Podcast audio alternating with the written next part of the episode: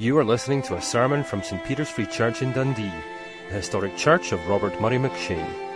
For more sermon content, please visit our website at stpeters-dundee.org.uk.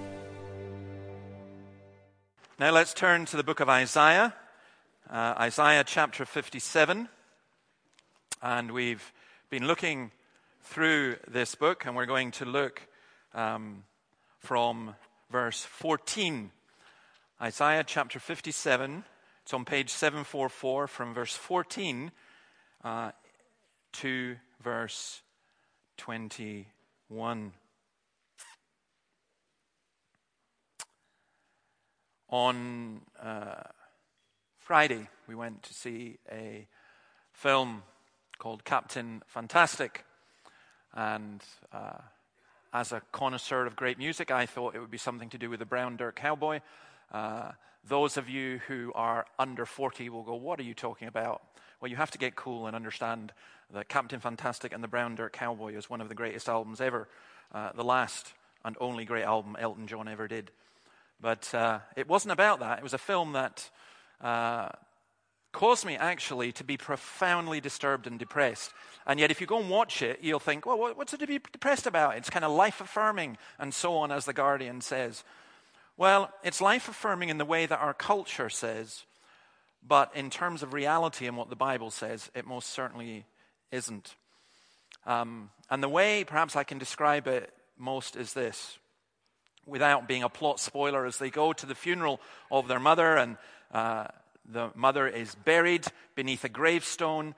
The um, hippie father and his homeschooled hippie children all turn up and they take the body away and the child says that it was a Catholic funeral, and the parents are, the grandparents are shown as being religious and dumb and hard hearted and cold and so on. And uh, the, the gravestone above it says, May she rest in eternal peace. And one of the kids, I found this really chilling. One of the kids says, We need to get our mum out from under that such stuff. You know, rubbish.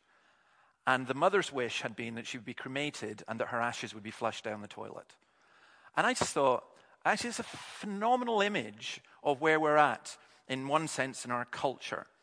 There's a denial of the eternal and a lifting up of the immediate and the now, but ultimately ends up with us all just being ashes flushed down the toilet. And I think within ourselves we know that that's wrong. But what we're looking at this morning is such a contradictory picture of that. Now, it begins in verse 14. It will be said, Build up, build up, prepare the road, remove the obstacles out of the way of my people. It's the road. And Isaiah uses that image a lot. It's an image that's used in life. We're on a journey, we're on a road. Uh, hopefully, we're on the road to somewhere. It's often how we describe life. Um, you may think, finally, I've got settled. But you haven't. Um, Craig uh, has just celebrated, I don't know what birthday it is he celebrated. His 20, 27th birthday. And he put on his Facebook post, I couldn't resist this, um, uh, I'm so thankful for the past 10 years. And I thought, well, what about the other 17? You know. And, but he says these have been the most traumatic uh, marriage and, no, blessed. That's what he meant. He meant the most blessed. these have been the, the most life changing. So you get married, maybe have a baby or whatever.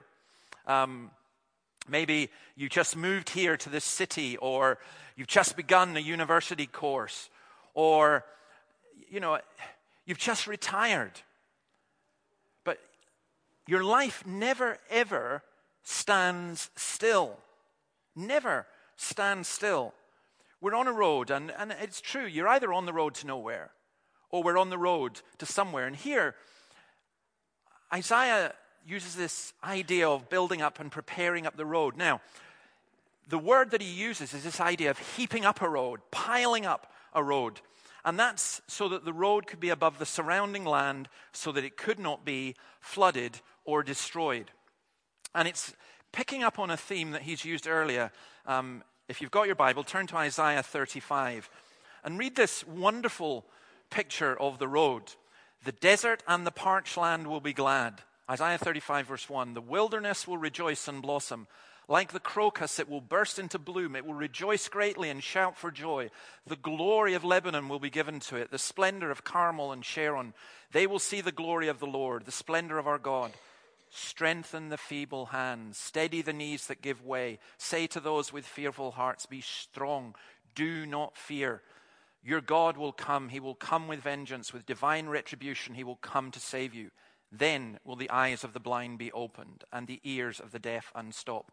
Then will the lame leap like a deer, and the mute tongue shout for joy. Water will gush forth in the wilderness, and streams in the desert. The burning sand will become a pool, the thirsty ground bubbling springs. In the haunts where jackals once lay, grass and reeds and papyrus will grow, and a highway will be there. It will be called the way of holiness. The unclean will not journey on it. It will be for those who walk in that way. Wicked fools will not go about on it. No lion will be there, nor will any ferocious beast get upon it. They will not be found there, but only the redeemed will walk there, and the ransomed of the Lord will return. They will enter Zion with singing. Everlasting joy will crown their heads. Gladness and joy will overtake them, and sorrow and sighing will flee away of Isaiah 40, verse 3, a voice of one calling in, calling in the desert, prepare the way for the Lord, make straight in the wilderness a highway for our God.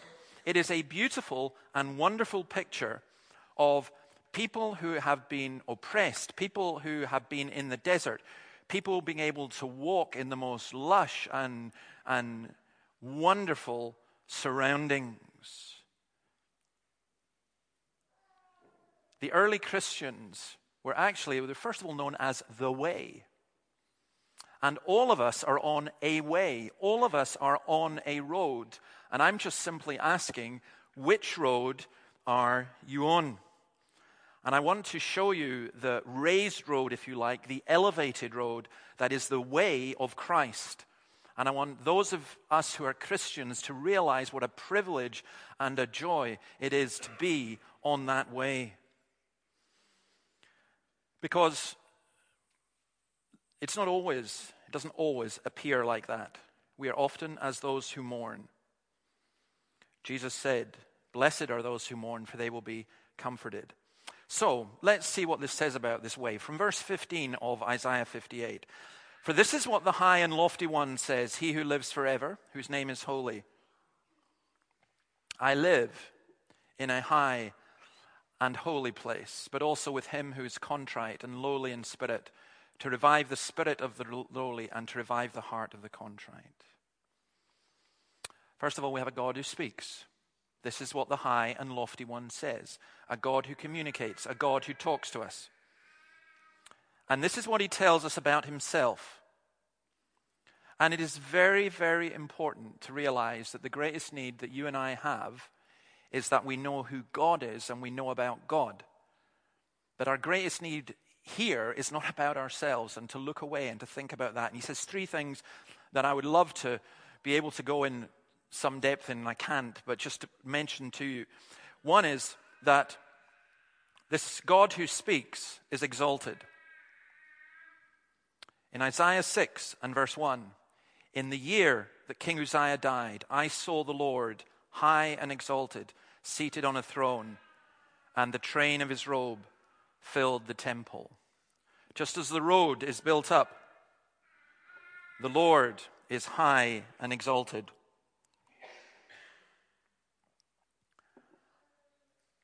You cannot have too high a picture of God. I, I believe that most of our difficulties spiritually come from the fact that we have too low a picture of God and that we make a God in our own image and that we judge God by our own understanding. And we do not see God in his glory and in his power and in his majesty. And I know that for many of us, we just completely and totally struggle with that. That even as we come here to worship, that our focus is very much on what we like and on what we think and on what we want and on what we feel and on what is going to happen to us and what is going around us and everything connecting with us. And the greatest need that we have when we gather for worship is that we get a sense of the presence and the power and the glory of God one of the reasons that we sing, and we sing the Psalms, and we sing the, the great hymns of the Christian faith, and we sing contemporary songs as well, but they are ones that are primarily about God and who He is. Because as we sing them, often we get a sense of that majesty and a sense of that exaltation. But He's also the eternal, as in chapter 9, verse 6, the everlasting Father. He is the high and lofty one, the one who lives forever, literally, eternally, the inhabitant, the one who always stays there, the one who always lives. Now, why is this? To me, this is mind blowing because we're on a road, and what we find is we are constantly changing. You see that. You see that in different people. You see that in your circumstances. Possibly you see that in your work. You see that in your home.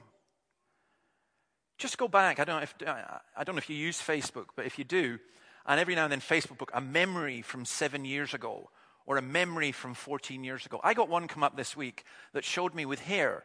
It was such a shock. Um, I wanted to repost it, but I didn't think any of you would believe it. Uh, it was just extraordinary.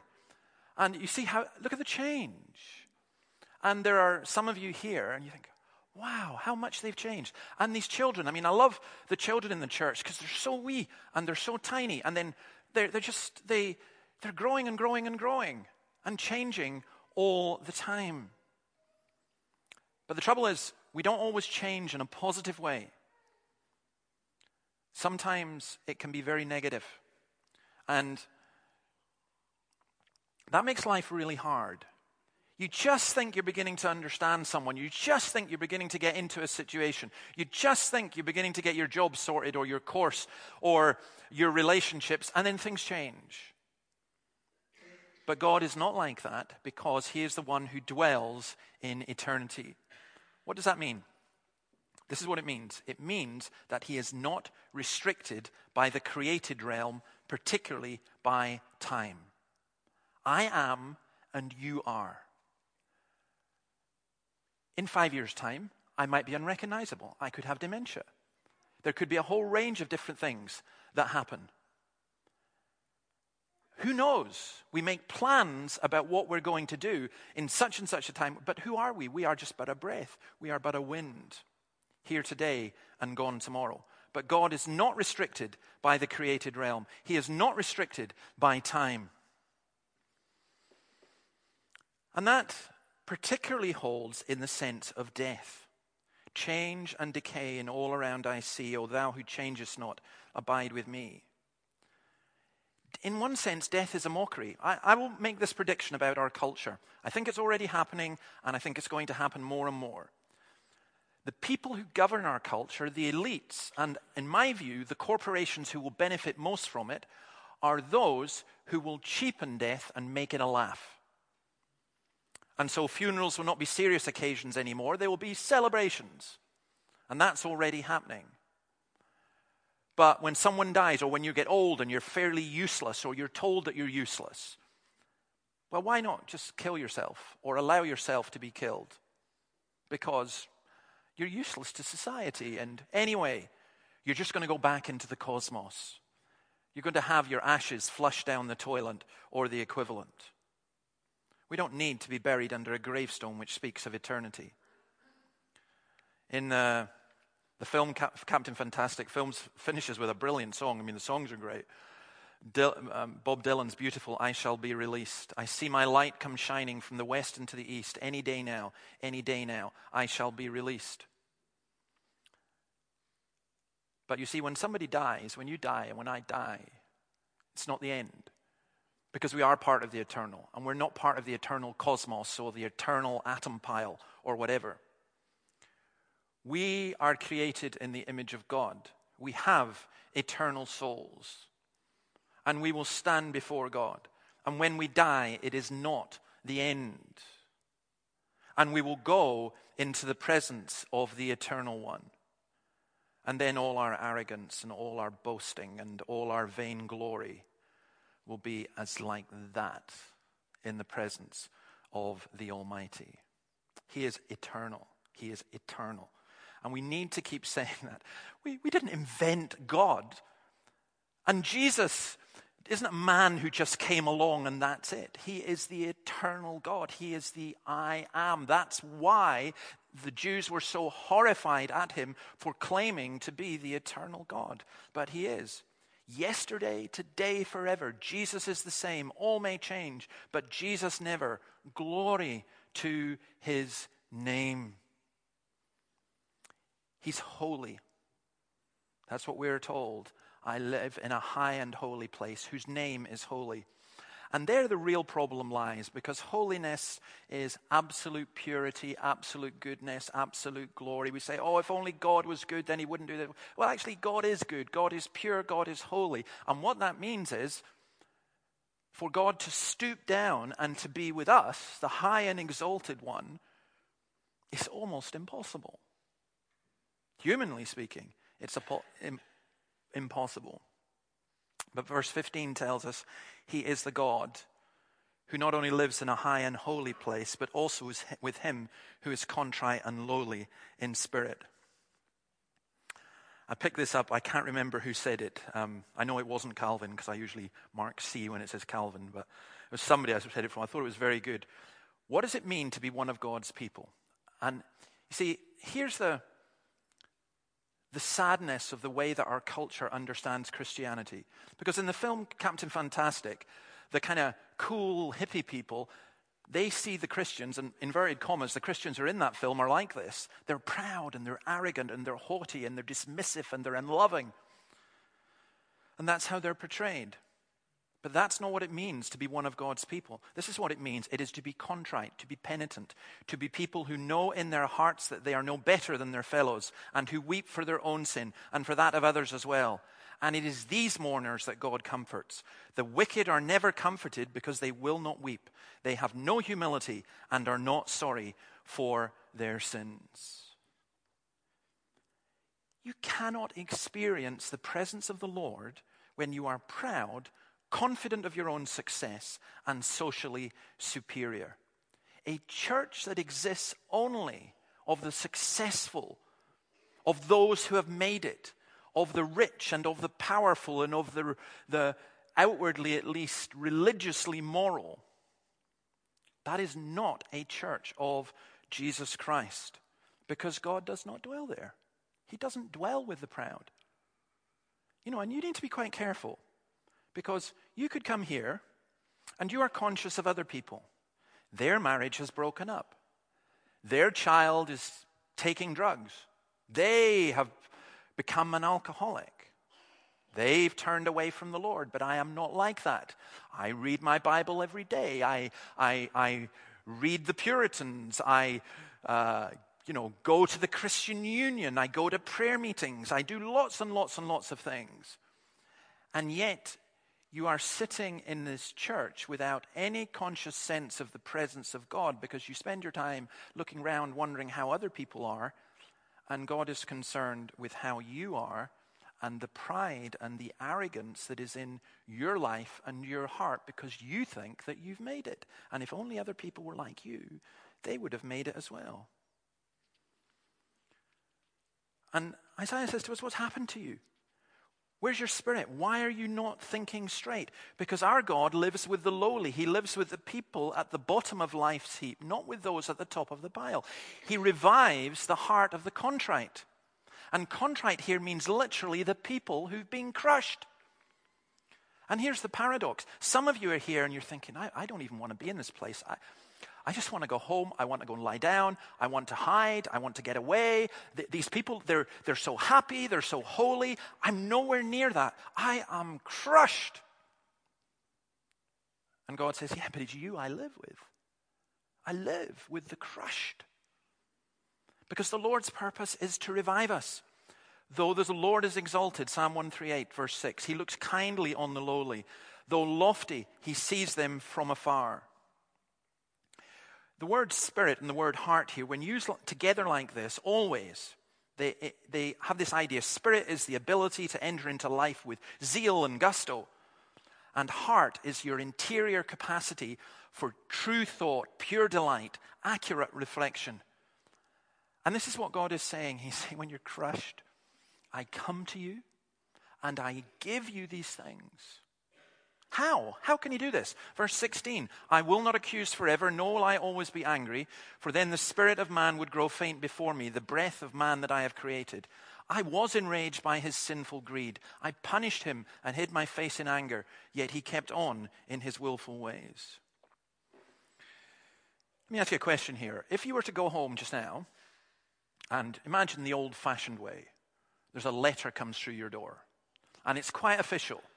But it's not official in the sense of you throw in the bin because it's obviously a, um, you know, an advert or something. It looks like it's come from Parliament or a court. And you open it up and you find that you've been summoned to court, that you're being charged with an offense, and it's an, a serious offense. The kind of offense that ends your job, that could end your marriage, that puts you in jail. I'll tell you one thing would you sleep tonight? I, I think, uh, mean, you would just freak out. Well, most of us would. Well, God has a charge against us. And it's a charge that sometimes we just do not want to hear. It's why, very often in church, people kind of skip over the bits where God has a charge against us. We like the bits where He loves us, we don't like the bits where He has a charge against us.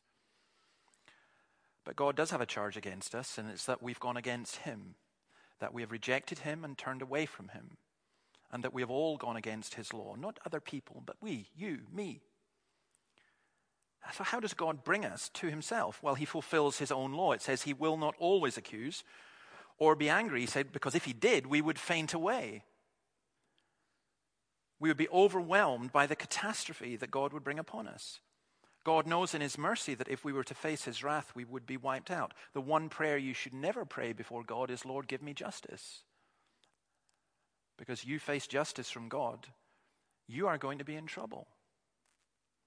God will satisfy His just law and His just holy nature. He will not compromise his holiness. Genesis 6 The Lord saw how great the wickedness of the human race had become on the earth, and that every inclination of the thoughts of the human heart was only evil all the time. The Lord regretted that he had made human beings on the earth, and his heart was deeply troubled. So the Lord said, I will wipe them from the face of the earth, the human race I have created, and with them the animals, the birds, and the creatures that move along the ground, for I regret I have made them. But Psalm 78 says this Yet he was merciful he forgave their iniquities and did not destroy them. Time after time, he restrained his anger and did not stir up his full wrath. He remembered that they were flesh, they were but flesh, a passing breeze that does not return. So we have this picture of human beings rebelling against God. God could, but because of his covenant of the rainbow, exemplified by the rainbow, doesn't. He could wipe out humanity, but he doesn't even though what humanity does to each other, to him, and to his creation. And he remembers that we are flesh, he remembers that we are weak. But note what, what it says here. Yet he kept on in his willful ways. Yet human beings just kept on in their willful ways. We want God to show us mercy. God shows us mercy, and we use that as an excuse to carry on sinning against him. He is infinitely patient. But what we're being told here is this road is built up, which is a road of forgiveness, a road of healing, and so on. we'll see that that comes through Christ. But let me just mention a couple of other things that are mentioned about that. I have seen his ways, but I will heal him. I will guide him and restore comfort to him. He is the God who heals. Divine healing includes inner strengthening, particularly of the spiritual faculties which connect us and relate us to God. You're walking along a road and you get blisters. You need something healing on your blisters. You break a leg, you, you absolutely need healing. Well, you and I are spiritually dead. Some. Some of you here are spiritually dead. You haven't a clue who God is. You haven't a clue who Jesus is. And one of the reasons He's brought you here is to bring you to life. But some of us are Christians and we've been walking along the road, but we've become crippled. We've broken a spiritual leg, if you like. We're blistered, we're sore, we're wounded, we're hurt. And we're really struggling in our relationship with God, and He is the God who heals. He is the God who guides. He is the God who restores comfort. He leads me by the still waters. You're saying to God, Oh Lord, I need guidance. And He says, Yes, but I am the God who guides. I need comfort and He is the God who comforts. So we have this paradox of a God who sees our sin and sees our sinfulness and hates the sin, yet at the same time, the God who comes alongside and without excusing our sin, but punishing it and destroying it in Christ, He comforts us and helps us. And therefore, He is the God who creates praise. I will guide him and restore comfort to him. Verse 19, creating praise on the lips of the mourners in Israel. Literally, it says it's not just praise, it's creating the fruit of the lips, which is to be praise. Our lips were not created to curse, they were not created to blaspheme, they were not created to mock God. It is for me one of the most chilling and sad indictments of our culture that I hear children using the name of Jesus only as a swear word. That's horrible. Absolutely horrible.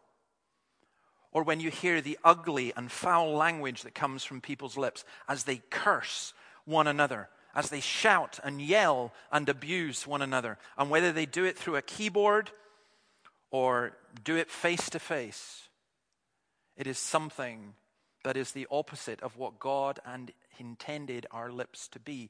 They, we, we are to have praising lips, glorifying lips, lips that speak words of truth and words of comfort. Yes, sometimes tough words.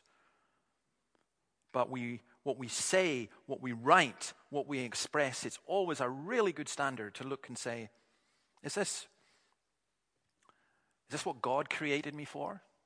To say this kind of stuff? To write this kind of stuff? To gossip in this way? to tell these lies, to mock and to abuse. We had a day yesterday at Solas, and Andy gave a, a tremendous talk on um, the internet and how we use the internet and how the internet uses us and can sometimes take over us.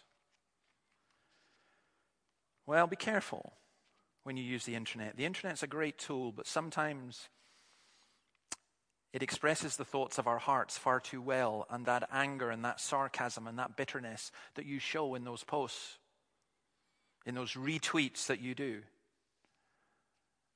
they are reflective of your heart, and it's not a pretty sight. He intends us to bring praise. And then he goes on Peace, peace to those far and near, says the Lord, and I will heal them. He's the God who brings peace. And the, the repetition here means that it's real peace. Ephesians 2:17 he came and preached peace to you who are far away and peace to those who are near. 2 Corinthians 5:20 we are therefore Christ's ambassadors as though God were making his appeal through us. We implore you on Christ's behalf be reconciled to God. Now, there is another side to this. On Friday in St Andrews, a number of world religions got together and issued a statement which was published in the Courier and I think elsewhere. It included comments from the Hindu scriptures and the Quran and uh, um, various other religious works and indeed the Bible. An absolute misquote from the Bible, completely out of context. And there was a wee poll that the readers of the Courier were invited to respond to. Do you think religions are necessary to bring more peace or will, will bring more peace. And not surprisingly, 80% of people said no. I would have ticked the no box because I don't think religions will bring peace. I think the statement is ludicrous and farcical because peace doesn't come about because people all say, Look, we're all reaching together for the absolute, we're all part of the one. That was part of the statement. No. Look what the Bible, the Bible's so much more realistic. The wicked are like the tossing sea, says Isaiah, which cannot rest, whose waves cast up mire and mud. There is no peace, says my God, for the wicked. Look, we're all for peace. Here's a word of advice for those of you who are thinking of entering Miss World. And if you're a man, it applies to you as well, because you can cross. Um, you know, you're thinking of entering Miss World, right? Well, assuming you're good looking enough to be able to do that, when they do the interview with them, just tell them you're all for world peace. That's, that's your ambition in life. You love cats and you want world peace. It's, it's, everyone's for peace. Hitler was for peace. Stalin was for peace. Everyone wants peace. When oh, we're just for peace. Maybe, maybe ISIS might be the only ones you could say weren't for peace, but I'm sure they are in their own way, because Islam means peace according to them. What's peace? What about people who reject peace? I read this this morning. I, I have weird reading. It just went like this Peace can be, can be created by a critical mass of people focusing their thoughts on peace or having peaceful thoughts. And when enough people focus on peace instead of war, on harmony instead of discord, on love instead of hate, the idea of peace will resonate throughout the world. This groundswell of thought will lead to actions that will achieve the goal of world peace and understanding. That is why we are focusing on sponsoring a contest to inspire composers to create a new peace song that we can all sing. There, it's there. War is over. Happy Christmas. War is over. Let's all hold hands and let's all have peace thoughts and let's all think peaceful thoughts. And I say to you right now, right, I want you to empty your mind and just think really, really peaceful thoughts about your situation at home and your situation at work and your situation in the church and everything else. And lo and behold, as you think peace, peace will come. No, it won't. It won't. That's not how it happens. Lennon. Uh, Yoko Ono's song, All We're Saying is Give Peace a Chance. It's not for re- any, it, it, it, was nonsense. One, two, three, four. Everybody's talking about bagism, shagism, dragism, madism, ragism, tagism, thisism, thatism, ism, ism, ism, ism. All we are saying is give peace a chance. Everyone's talking about ministers and sinisters and banisters and canisters, bishops and fishops and rabbis and popeyes and bye bye and bye byes. All we're saying is give people a chance. And there are people going, I wonder what all that means. It's just rubbish. It's just verbal, just putting words that rhyme. It's what a three year old would do. And it's a three year old's version of world peace coming from adults who think or who thought that lying in a bed in a hotel with TV cameras on them was a means of bringing world peace. And it's not. It's not. They are tossed and disturbed, says the Bible. The wicked are like the tossing sea which cannot rest, whose waves cast up mire and mud. They're tossed by forces from outside and forces from within. Even on the calmest of days, the sea cannot keep still because it's subject to external forces that disturb it. The wicked are always fretting to achieve their ends, and yet what they do is ultimately worthless. And now I will quote Calvin.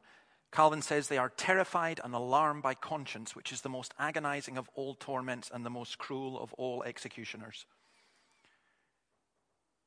You can do all the chanting you want. You can light all the candles you want. You can think all the beautiful thoughts that you want.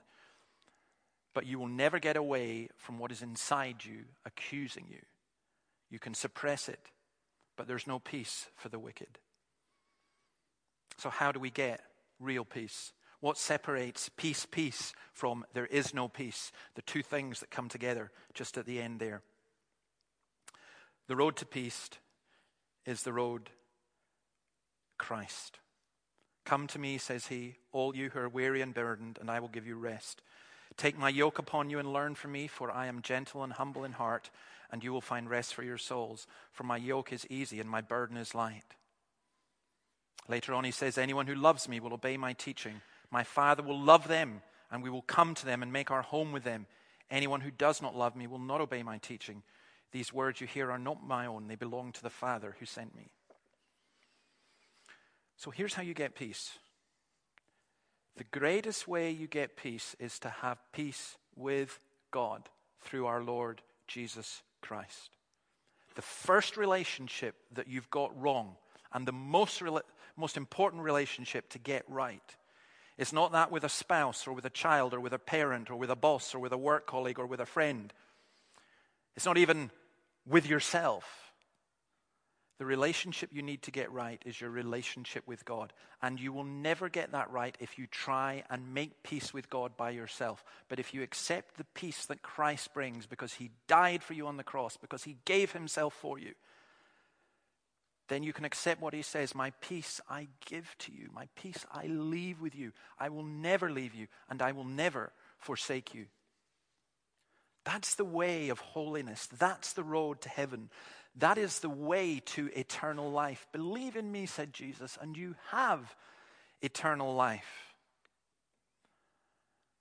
I despair at the shallow, superficial, flimsy culture in which we live, in which religions as well as Everyone else, secularists and so on, just say, well, all we've got to do is think nice thoughts and hold hands and, and just be kind to one another and everything will be okay. No, it won't be okay because you're not okay and I'm not okay.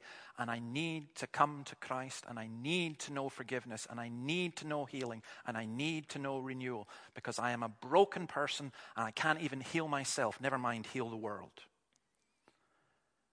And the song that I will sing will be the song that is a song of praise to Christ as healer and redeemer and peacemaker and savior and Lord because he healed me.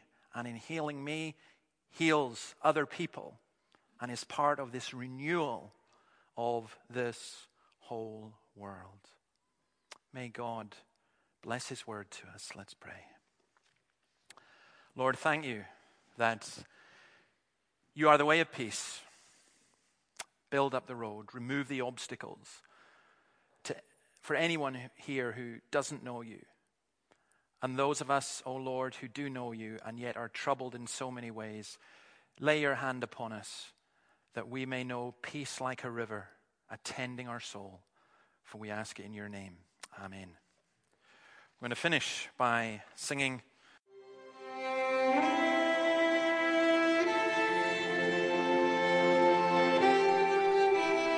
Thank you for listening to this sermon from St. Peter's Free Church in Dundee. If you found this sermon has been helpful to you, please help us to continue building up and assisting the people of God. Visit our website at stpeters-dundee.org.uk. For information and training on persuasive evangelism and how to share your faith biblically, please visit the website of Solas, the Centre for Public Christianity, at solas-cpc.org. Once again, that website address is solas-cpc.org. Thanks for listening.